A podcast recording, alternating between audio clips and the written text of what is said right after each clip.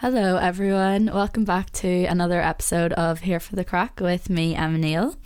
So, this week I'm going to be talking about International Women's Day and women's rights and everything around that feminism and all that good stuff. I wasn't actually planning on talking about this this week. I've felt a little bit unmotivated in terms of what to talk about in my podcast this week. There was, although I have so many ideas, there wasn't one that was really standing out to me and that I was like really wanting. Because my last two I've been so excited about and I've really wanted to give it my all. So this morning when I woke up feeling really motivated and passionate and just like ready to talk about this topic, um, I was just so glad of it. So yeah, I'm really excited to talk about this today happy International Women's Day for yesterday. Well, actually, by the time you're listening to this, it was probably two days ago. But yeah, I just want to start off by, first of all, celebrating how far we have come. I saw this post on Instagram with a few landmark dates for women in the UK. So I'm just going to read some of them out just uh, to honour that and to celebrate how far we've come. So, first of all, back in 1878, London University became the first British university to grant degrees and full membership to women. And then we're going to skip to 1919 when Nancy Astor became the first female MP to take her seat in Parliament. Then in 1928, all women over 21 were allowed to vote. So that was the same age as men at the time. Uh, you had to be over 21 to vote as well as a man. Then in 1944, it was introduced that female teachers no longer had to leave their jobs when they married, which is insane. and then in 1967, abortion was legalised. Now, this is a UK statistic, so this is not the case in Northern Ireland.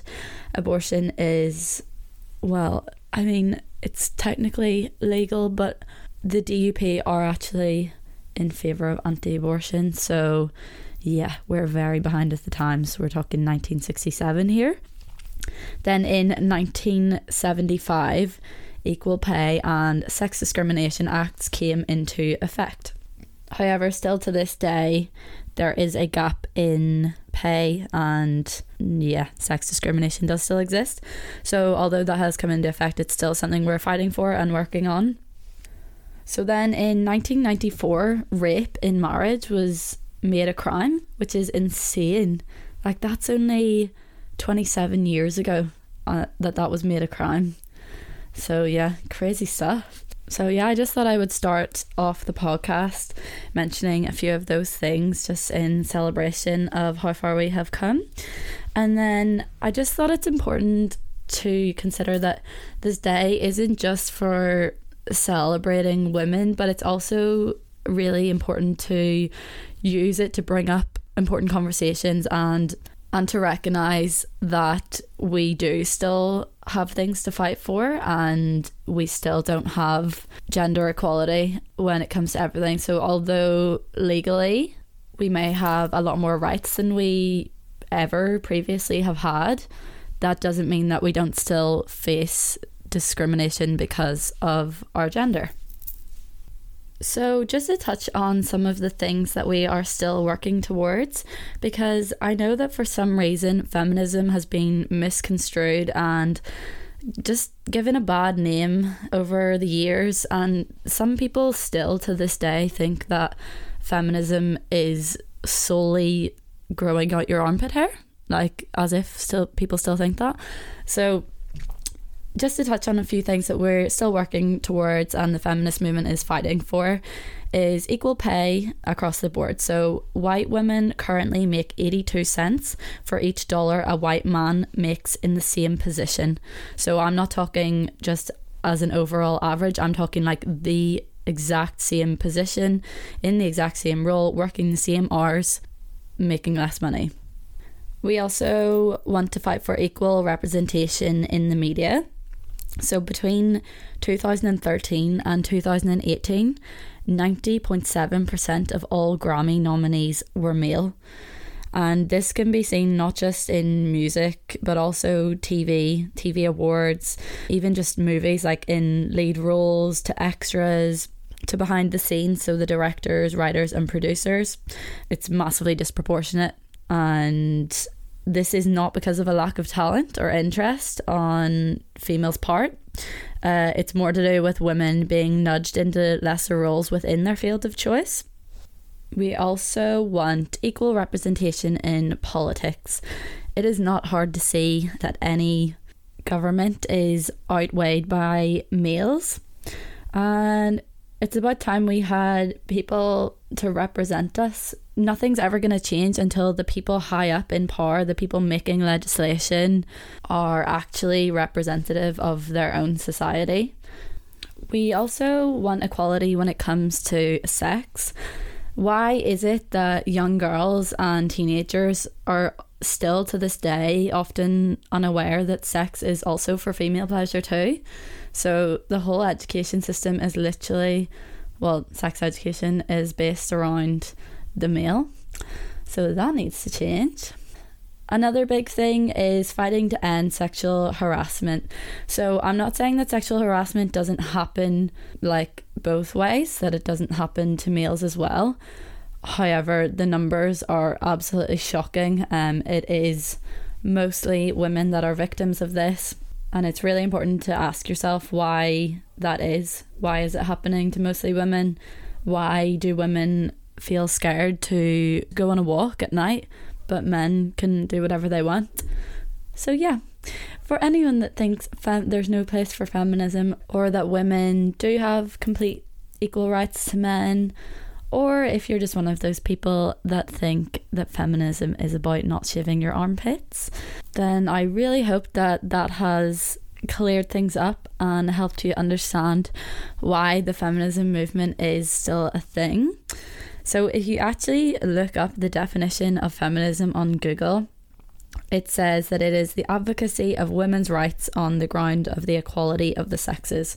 So, we're literally just talking about equality here. That's it. It's as simple as that. Now, I just want to say before I carry on with this that I completely understand and acknowledge that I don't go through the same things that, say, a black female does, or a disabled female does, or um, a trans woman does. I'm not for one second sitting here and saying that I have it to the same way that they do. Um, I understand that I am a white middle class female, and so I'm by no means the most marginalised in society. And I know that I will never experience or even fully understand what it's like to experience discrimination because of the colour of my skin or from because of being a trans woman or anything like that. So it is really important to remember that and to make sure you're listening to the voices of those people so that you're not just listening to white feminism because only learning about and therefore only tackling white feminism just creates more of a gap in race as well and a gap just within other issues. So it's really important that the feminist movement is inclusive of all women. So whether that's black women, Asian women, trans women, uh, disabled women, fat women, really skinny women, literally just all women. We need to be really conscious that we are not leaving anyone out of this and that we are listening to those of the, the, the voices of the most marginalized.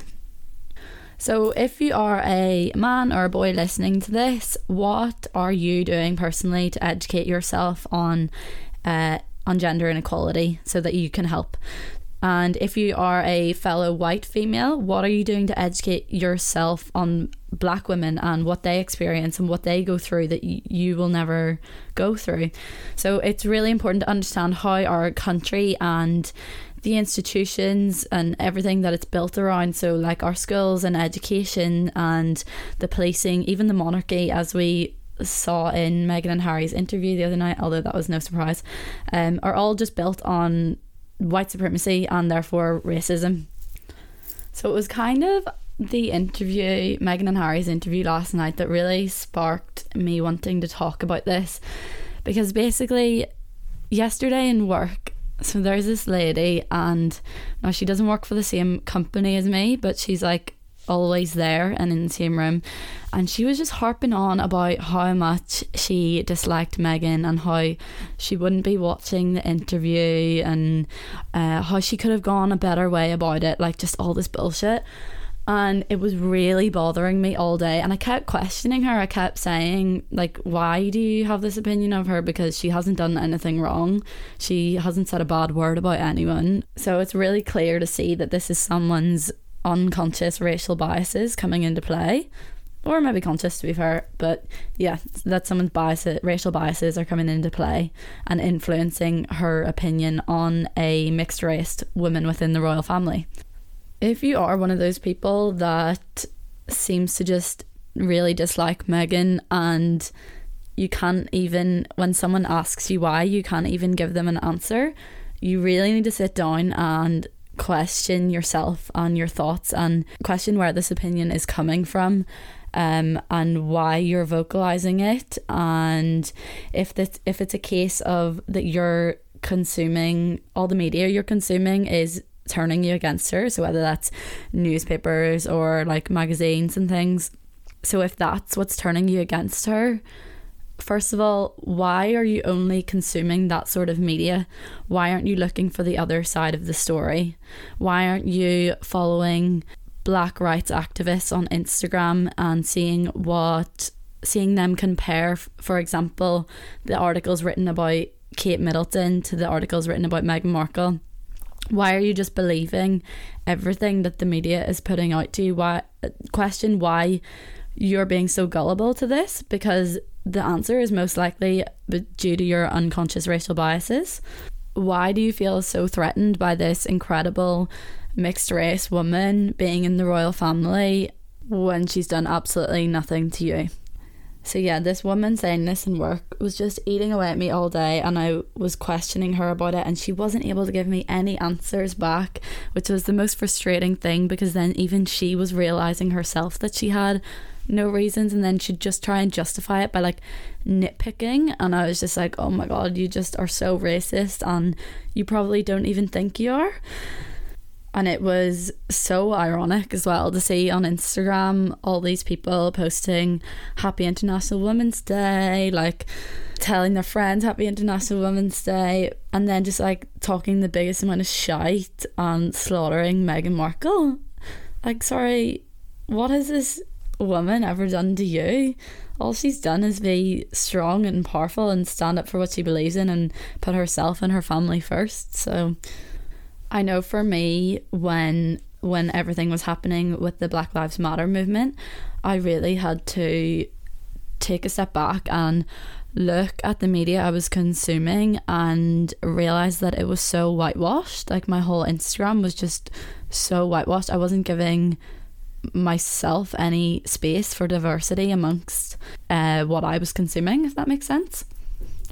So places like Instagram are a really good place to start when it comes to that because obviously you can't control what comes out in the papers and uh, online and stuff, but you can completely control who you follow and what you like and what you support. So yeah, I think it's really important to allow for that diversity amongst the media you're consuming um, and not just for education but also just for you to start unraveling the biases that exist in your head and to give for example like so this girl I follow you should all go follow her. She's incredible. She's from Belfast. She's called Angel Aratura and um, ever since the Black Lives Matter movement, she has been using her Instagram platform to educate people about racism within the UK.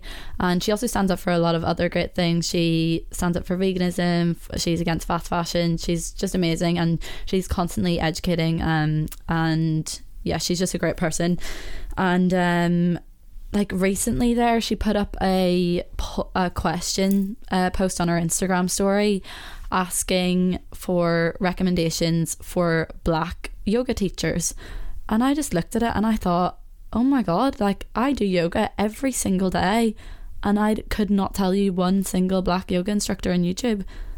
And that's not because they don't exist. Like they do exist. Obviously they exist. They're there. But why um but why am I not why am I not doing their classes as well? So it takes a lot of self examination um, and self reflection. And but you need to do that in order to make these changes and to move forward in unraveling your racial biases. If you're into makeup, why do you only follow one black makeup artist? If you're into fashion, why is your newsfeed 99% white skinny girls? Do you know what I mean? Like, you really just need to examine the media you're consuming, question why you're consuming it, and then start to diversify it so that you're getting so many more narratives and and just allowing room. Just literally just allowing room for those narratives instead of living in a little white bubble. And this is not just about making up numbers do you know what i mean? The aim of this isn't so that you can just say oh i follow a 50% white 50% black um audience on instagram no it's not for numbers, just in the same way when big companies have like diversity, what do you call it? Diversity quotas, would you call it? So when they implement things like that, it's not to give, it's not it's not to give people tokens because of the color of their skin.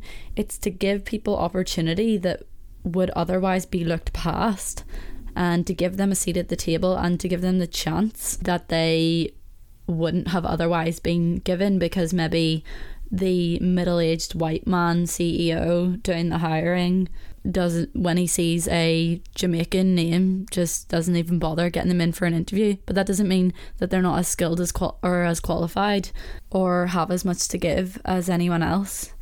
So just in the same way that expanding the people you follow it's not to say it's not just to say that you follow this amount of black women, it's to give them a seat at the table, it's to hear their narrative, and it's so that you can question yours and educate yourself and then be able to go on and educate those around you.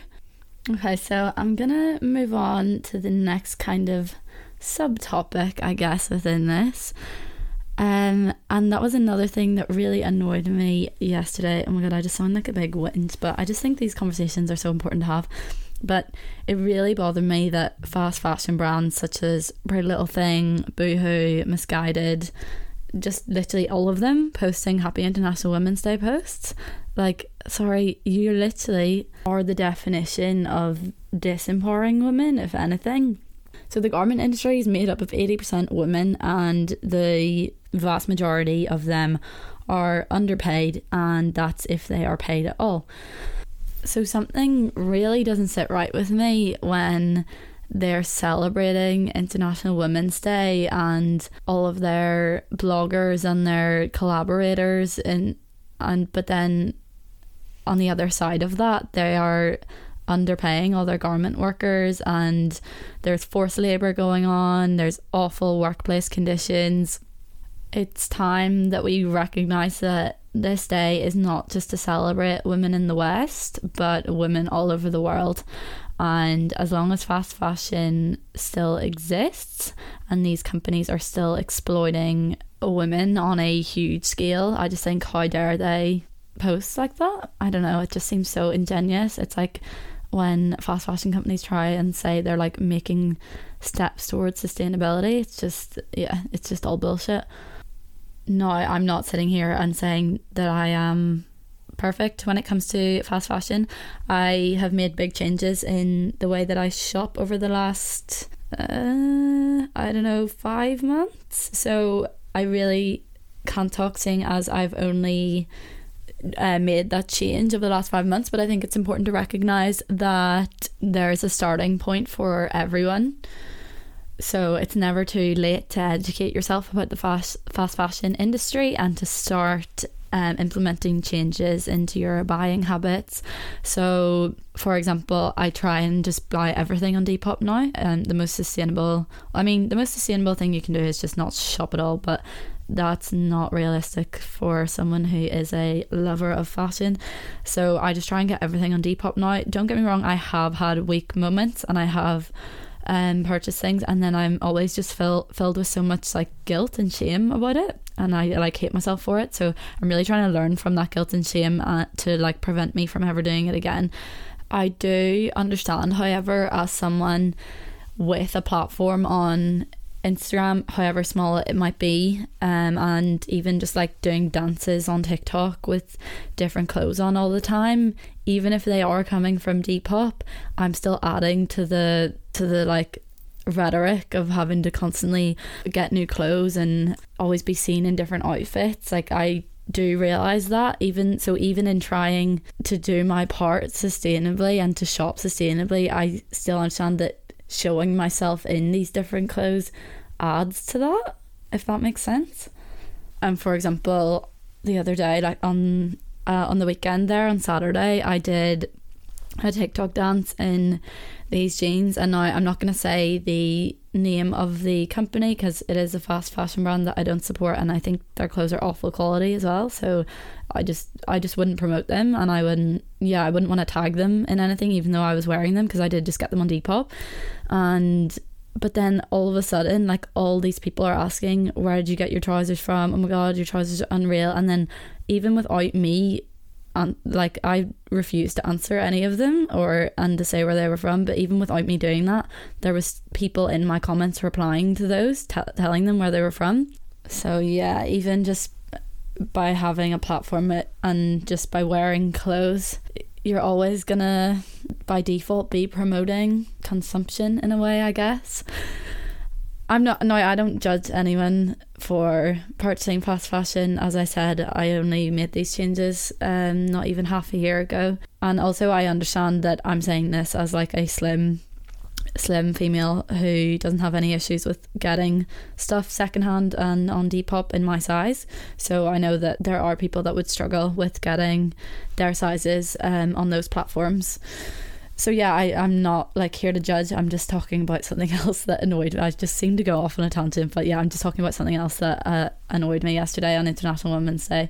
Just the hypocrisy behind those fast fashion brands was ridiculous yeah i'm not um, sitting here claiming to be perfect.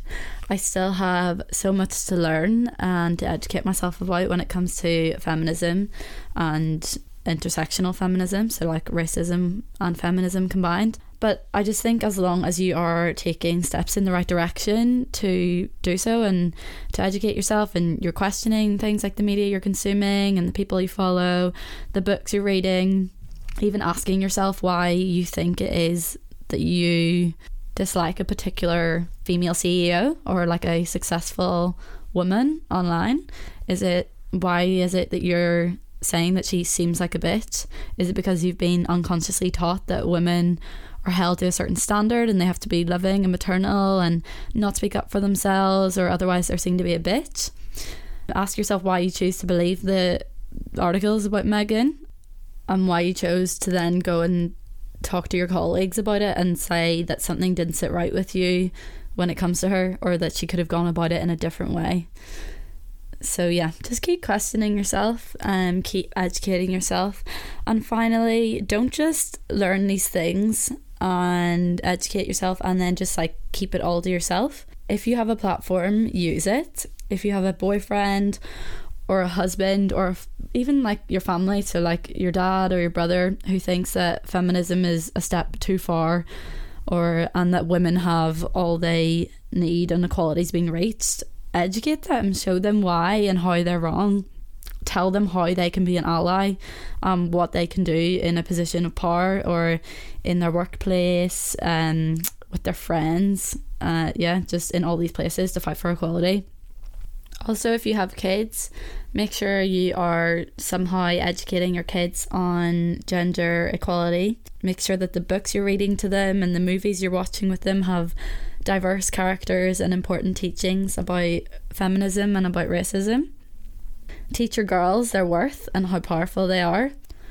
And a big one for me is speaking out when you can. So in your workplace, call out race or call out sexism, call out racism, and um, call it out amongst your friends, your family. I kind of struggle. I don't struggle with this. I I do this all the time, but it it it always ends up in an argument. Like I have a hard time doing it without going psycho about it. I guess so yeah, I'm definitely still learning how to approach these confrontations better without causing a blow up or ending in tears or falling out with someone. Um, these things do happen though, especially when you're passionate about certain topics, and especially when that passion is met with defensiveness and stubbornness of people who don't want to be challenged about their opinions or their actions.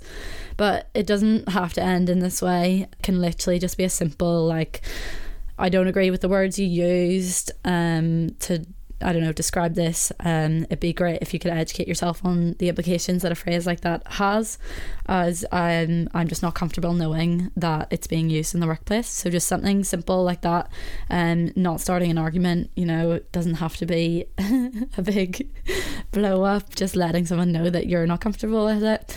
And then if it is met with defensiveness and they want to start an argument, just remain calm and at least you've just said that you're not comfortable with it. You don't need to elaborate on that and you can just let it be down to that person to go away and to take what they want from it and to educate themselves about it. But yeah, I definitely need to take my own advice where that's concerned because staying calm is uh, it's not really in my radar, I guess.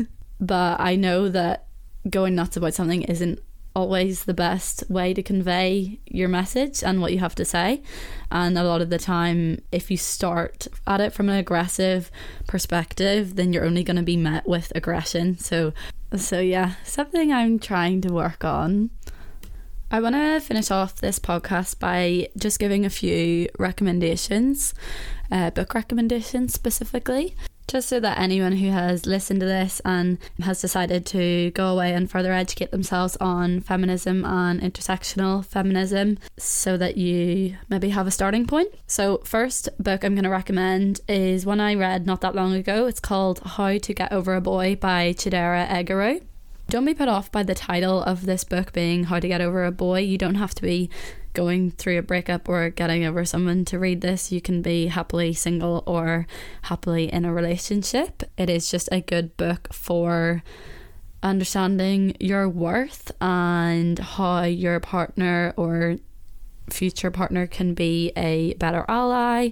It also just covers intersectional feminism and um, yeah, it's a really good read and it's a really easy read. Chidera's way of writing is very casual and you almost feel like she's just kind of having a chat with you, which is nice.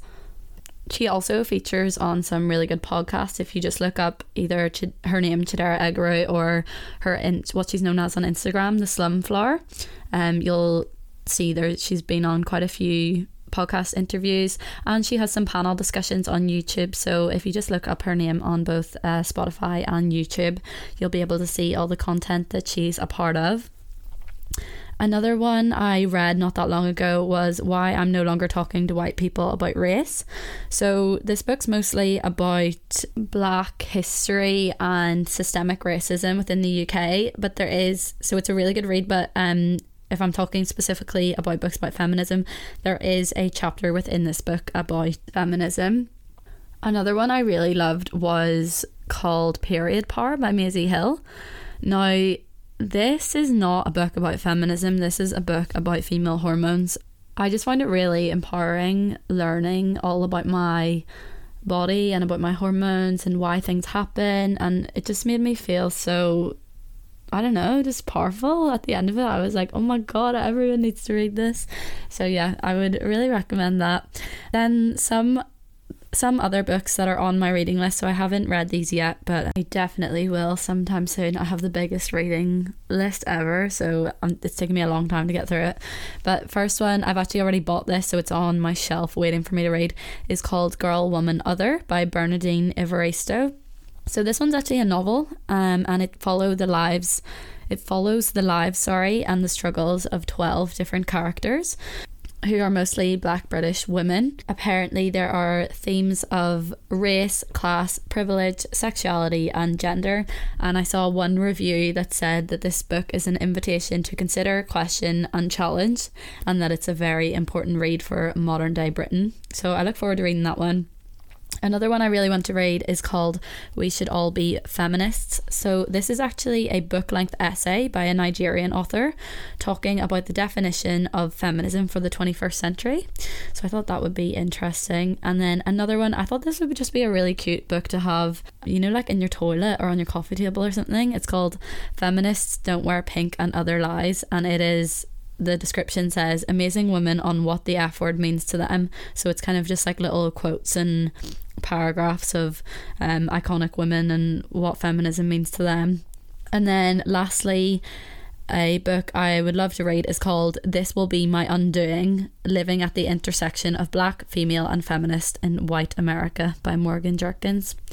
So, yeah, there's some recommendations and resources for anyone who does want to further educate themselves. Obviously, there are so many more books, podcasts, um, YouTube videos, movies. Uh, all types of media um, that I haven't mentioned there. I just thought I would give a little list so that some people had a bit of a starting point. But yeah, there's heaps of information out there. So I'm going to leave it there for today's podcast. Thank you so much, everyone, for listening, and happy International Women's Day to all you gorgeous women please play this as well to all your partners and dads and brothers so that they can start educating themselves as well. Because unfortunately, we will never be able to tackle gender inequality without the help of men. Also, I would just like to add that I am fully aware I don't speak about these issues perfectly. I'm not claiming to, but I would just rather speak about them imperfectly and get be corrected on anything if needs be than as opposed to just like not talking about them at all. But thank you so much for listening. I will talk to you next time.